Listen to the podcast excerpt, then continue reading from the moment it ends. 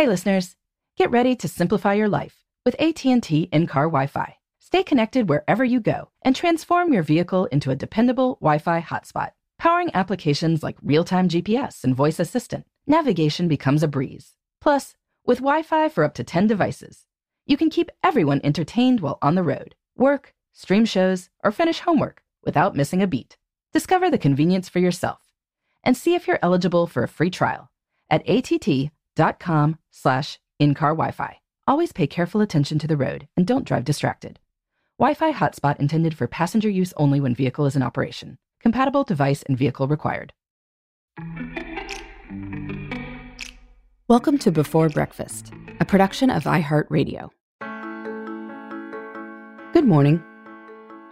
This is Laura. Welcome to the Before Breakfast podcast.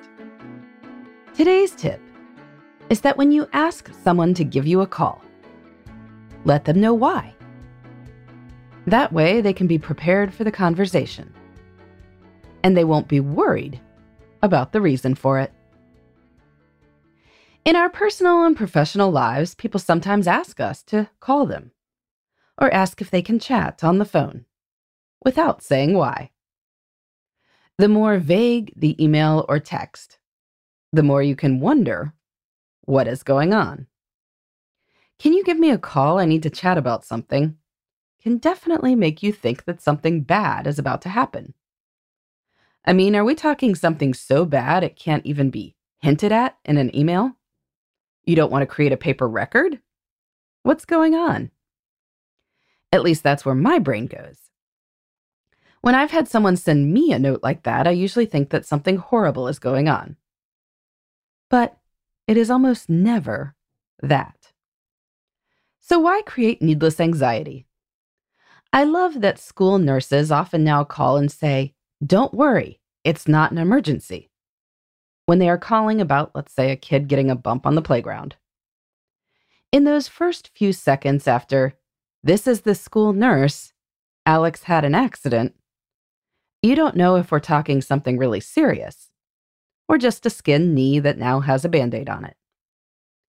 Bless the nurses for letting you know it is not serious first. I think we should all aspire to that.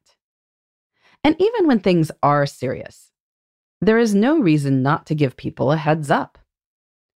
If you are planning to ask for a significant raise, you could say, I'd like to talk about some of the financial details of my job.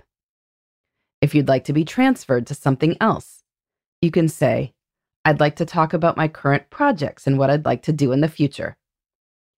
If you are planning to quit entirely and you don't want to be shown the door immediately because you work in a place that does that, perhaps you can still say something like, I'd like to talk about some aspects of my job.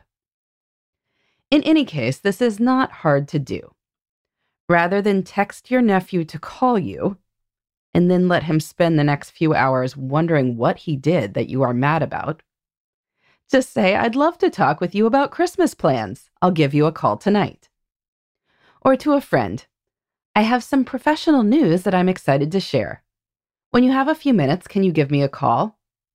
After you've put the kids to bed is perfectly fine. Just a few words can save a lot of wondering. And when you give some clues about the subject matter, that allows the other person to think it through as well. I mean, who knows? Maybe your boss will take the hint that you are thinking of leaving and come up with some plum assignment she knows you'd like and offer you a raise. I mean, wouldn't that be a nice outcome to the tip off? In the vast majority of cases, you are better off saying why you want to talk. The element of surprise may be good for investigative journalism or interviewing crime suspects. But for most scenarios, it really isn't. Let people know why you want to talk, and the conversation will start off with a lot more goodwill. In the meantime, this is Laura. Thanks for listening. And here's to making the most of our time.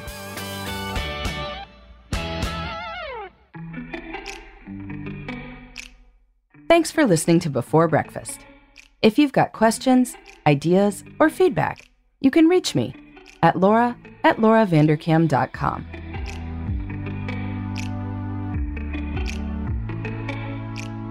Before Breakfast is a production of iHeartMedia. For more podcasts from iHeartMedia, please visit the iHeartRadio app, Apple Podcasts, or wherever you listen to your favorite shows.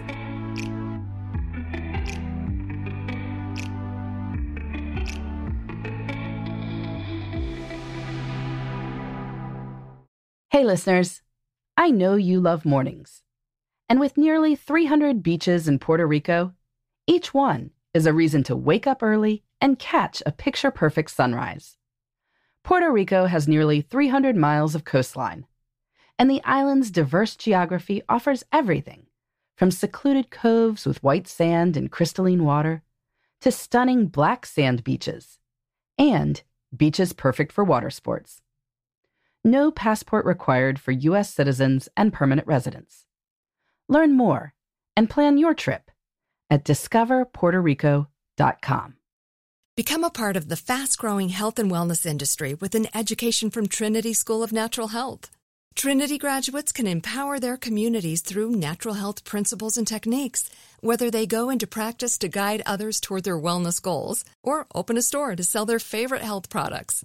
Trinity grads are equipped to change lives. With 19 online programs and flexibility to fit your busy schedule, including the popular Certified Natural Health Professional, you can get the training that helps you turn your passion into a career. And here's the best part you can earn the certification in less than a year. From herbology to naturopathy and health coaching, Trinity allows you to make a meaningful difference by helping others live healthier, happier lives. Don't wait any longer to pursue your passion for natural health. Enroll today at trinityschool.org. That's trinityschool.org.